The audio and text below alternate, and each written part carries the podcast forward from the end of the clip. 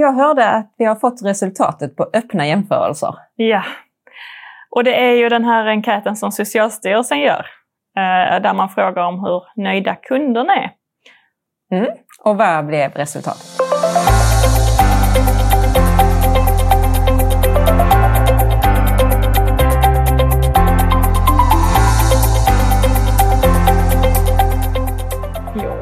Vård och omsorgsboende så har vi fyra enheter faktiskt som har nått upp till 100 procent på den här frågan om sammantagen nöjdhet. Det finns ju jättemånga frågor. Mm. Men just den frågan så har vi Östra Ängsgården 2, Forsalid, Axeltorp och Tätortsvägen som alla ligger på 100 procent.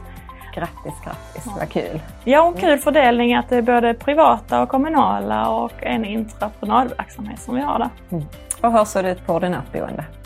Det var ingen som nådde 100 procent, men Arkestorps hemtjänst ligger ju väldigt, väldigt bra till. Och det var också flera andra enheter som låg högt som Fjälkinge, Färle, Vönestad, Sommarlyckan, Åhus norra. Alla de ligger liksom eh, över 90 procent så det är också riktigt bra.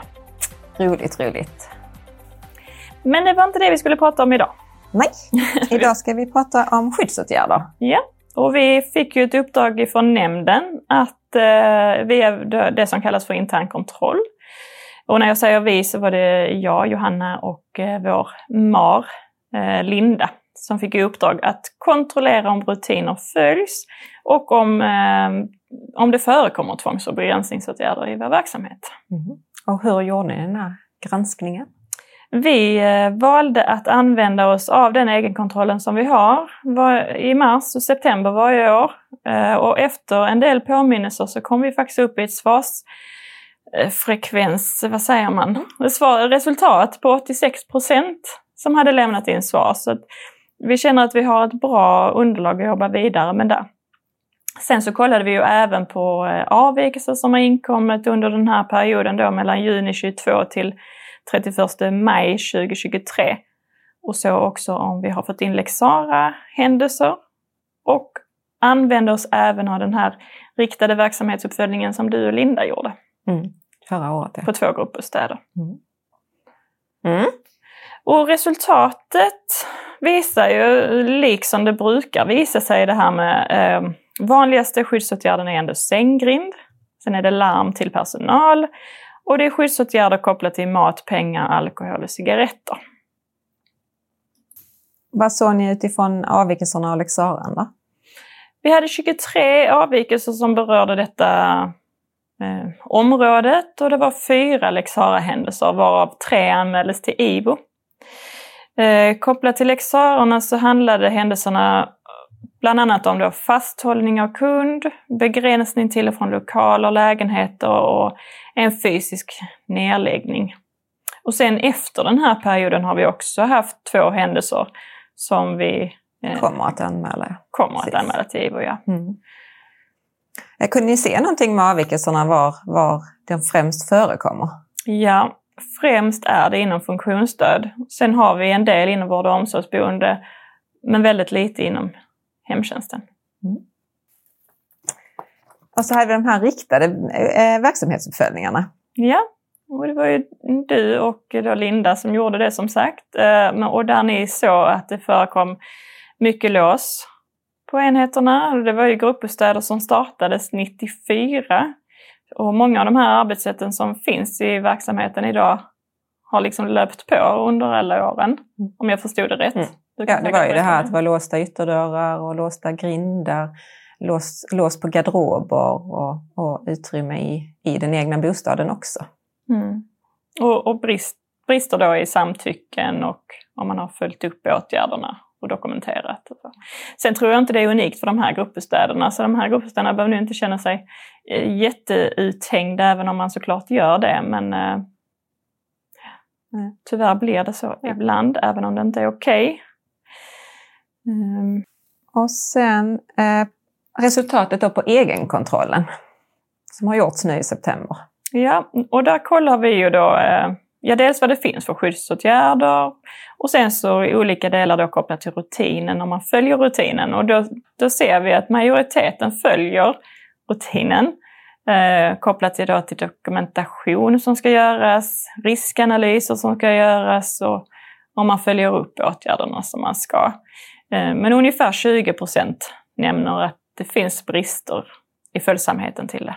Mm. Och där eh, var ju också en fråga om man ger information om rutinen till medarbetarna. Mm. Och där säger de absolut flesta enheterna att det har skett. Sen finns det några som säger att man inte har pratat om det. Och vad såg man i den eh, egenkontrollen utifrån tvångs och begränsningsåtgärder? Det är 14 enheter som har uppgett att, eh, att det finns tvångs och begränsningsåtgärder inom deras verksamheter och eh, de absolut flesta här är inom funktionsstöd. Och det man nämner som exempel på tvångs och begränsningsåtgärder är lås, grindar, det är eh, larm som man har, det är kopplat till mat, godis, telefoner och iPads som man kanske tar ifrån någon utan att okej, okay, och sen alkohol och cigaretter som man kanske också tar ifrån på ett sätt som inte är okej. Okay. Vad bra att, eh, att man lyfter upp det och börjar titta mm. på det. Det är ju det är först då vi kan börja jobba med det, när man faktiskt ser det själv också. Mm. Och vi har haft lite åtgärder eh, under 2023. Ja, vi har ju haft detta området, Eh, inte som ett fokusområde kanske, men vi har, det har varit, varit ett viktigt område för oss att lyfta upp. Så redan nu har ju SASUMAR MAR haft två digitala workshops som var riktade till enhetschefer och verksamhetsutvecklare. Och sen har varit en utbildning just specifikt till enhetscheferna på funktionsstöd av den anledningen. Och allting var ju för att ja, men medvetandegöra lagstiftningen och kunna utbyta erfarenheter mellan varandra, kunna diskutera lite etiska problem. För det är, eh, det är viktigt, sådana här frågor är sällan man bara kan svara, är det här rätt eller fel? Det är mycket som man behöver diskutera, för och nackdelar med varandra. Mm. Och vilka slutsatser drar, har ni dratt nu av både, alltså granskningarna? Slutsatsen är att det förekommer tvångs och begränsningsåtgärder i vår förvaltning och då främst inom funktionsstöd. Eh, men majoriteten av alla enheter visar ändå på en följsamhet till den rutinen vi har, även om det då finns ungefär 20 procent som, som uppger att det finns delvis brister i alla fall. Och vad har vi sett för åtgärdsbehov som har varit övergripande? Um, ja, men vi, vi kom fram till en hel del åtgärder och det gjorde vi tillsammans med verksamhetschefer och verksamhetsutvecklare. Där vi bestämde då att den här rutinen som vi har behöver förenklas för att man lättare ska kunna förstå den. Sen kommer innehållet i sak ändå vara detsamma. Alltså arbetsgången kommer inte förändras men den ska bli enklare att förstå. Och sen ska vi i samband med de här egenkontrollerna som vi även framöver kommer att genomföra, kommer vi ha då, eh, workshops i anslutning till de här. Och eh, resultatet som vi har fått på den här enkäten ska ju återkopplas till alla ledningsgrupper, alltså varje verksamhet för, tar ju ansvar för sitt resultat och diskuterar det. Och alla enheter som uppgav att det förekommer tvångs och begränsningsåtgärder på sin enhet eh, ska ta fram en plan för hur de ska tas bort. Och anledningen till att vi pratar om en, en plan och inte bara säger att det ska göras nu, det är ju för att det måste tas bort på ett säkert sätt mm. såklart. Mm. Och sen att man ska följa upp åtgärderna såklart. Ja. Det är en viktig del i uppföljningen. Ja, att man följer upp att de har blivit åtgärdade och sen om det har blivit bra för mm. kunderna. Mm. Och sen ska man utforma kvartalets fråga eller dilemma då kopplat till skydds och tvångs och begränsningsåtgärder för att alla enheter ska få lite stöd i, i ja, hur man kan diskutera ämnet. Mm, det är intressant. Och funktionsstöd hade några extra riktade mot deras verksamhet.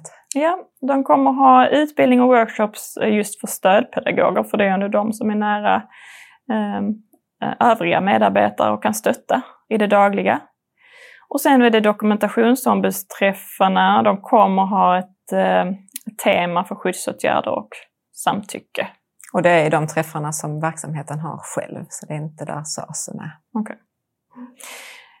Och sen fortsatt kompetensutveckling inom AKK, tydliggörande pedagogik och lågaffektivt bemötande. Och kopplat till det här med vi var inne på eh, samtycke, jag vill mm. ändå slå ett slag för det här som vi ibland kan se med att eh, man, man tänker att god man, förvaltare och anhöriga kan samtycka till åtgärder och det behöver man eh, påminnas om att det kan man inte. Jätteviktigt att vi lyssnar på deras tankar och tar in det i vår, eh, i vår bedömning sen. Men det är, det är vi som gör den professionella bedömningen. De kan inte samtycka till det. Nej, inte, och de kan inte samtycka till någonting som kunden motsätter sig själv. Absolut inte. Nej. Nej. Och det är ju också, man tänker på det här när man är över 18. Mm. Då är man ju vuxen och Mm. har ett högre självbestämmande. Ja, men jätteintressant eh, det ni har fått fram Ja, eh, och sett. men vi, vi får absolut inte glömma det viktigaste, tänker jag. Nej, absolut För vi, inte. det vi kom fram till var ju ändå att vi, vi vill ha en övergripande vision inom förvaltningen och det är att 2026 så ska det inte finnas några tvångs och begränsningsåtgärder i vår förvaltning. Så nu jobbar vi stenhårt på detta. Perfekt. Det, det blir bra. Ja, men du, tack så mycket. Tack själv!